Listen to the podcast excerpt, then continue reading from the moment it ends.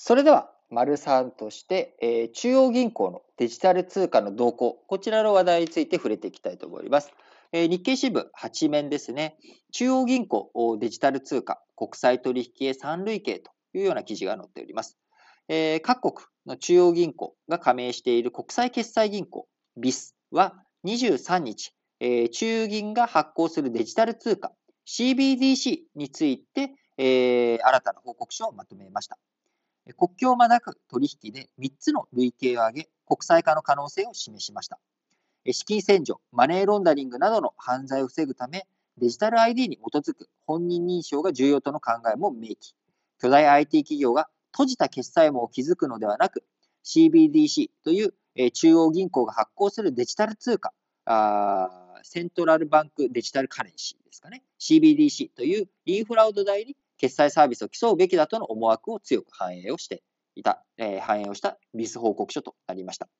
BIS、2020年10月にですね、最初の中央銀行デジタル通貨に関する報告書をまとめ、現金との共存などの原則を定めました。日経新聞とのインタビューに応じた、調査部門トップのヒュン・ソンシン、氏はですね、原則の議論を超え、設計の選択肢の詳細な分析を提供することが今回の報告書の目的だと説明をしております。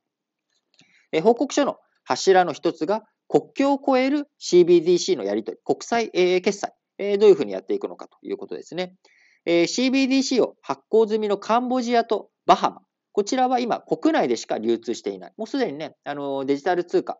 発行している中央銀行、カンボジアとバハマあるわけですけれども、こちらは国内でしか流通していない状態になっており、全世界の送金、こちら過去10年で6割増えており、欧米がドル、ユーロ建てで発行する過程では、どう国境を越えて取引するかの議論を避けて通れません。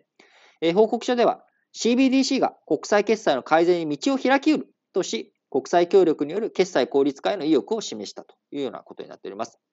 具体的には、各国の CBDC を結びつけるマルチ CBDC と呼ぶ仕組みについて、3つの類型を示しました。複数の CBDC が1つのプラットフォームで動く統合型、CBDC 同士を共通の決済システムなどをつなぐ連結型、技術や規制上の基準を揃える互換型、この3つの類型ですね。統合型、連結型、互換型という、3つのやり方あるよねと。で、それをどういうふうに使っていくのということで、決済の効率化を考えるんだったら、統合しちゃった分が一番楽だよね。ただし、統合するってなってくると国際協調、みんなでね、一緒にコラボレーションしていかなきゃいけないということになるので、こちら、やっぱり難しい、ハードル高いよねと。で、中央銀行の、この関係者を対象にした調査では、今のところ連結型、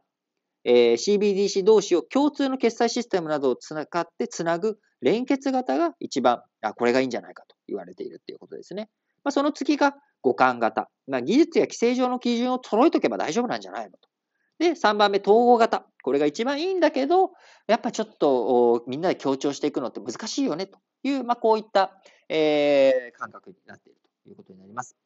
国境を越えた資金のやり取り。これがね、簡単になれば、当然、国際貿易とかいろんなお金のやり取りとかですね、物のやり取りをする上での決済、非常に楽になるので、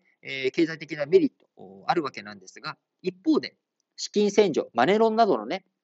犯罪の温床になったり、途上国で先進国の CBDC 保有が増えて金融が不安定になったりするリスク、こういった問題もあるよねということで、そういった問題解決していくためにもデジタル IDと呼ばれる電子的な本人認証の仕組みを使って口座を管理すること。これでなんとかリスクを最小限に抑えていくべきなんじゃないのかということも報告書に加えられております。一方のね、ビットコインとか巨大 IT 企業の決済システムっていうものは国の統制から離れて、ある種民間、あるいは匿名性、こういったものを大切にしてやっていこう。国のね、通貨というものは国の支配、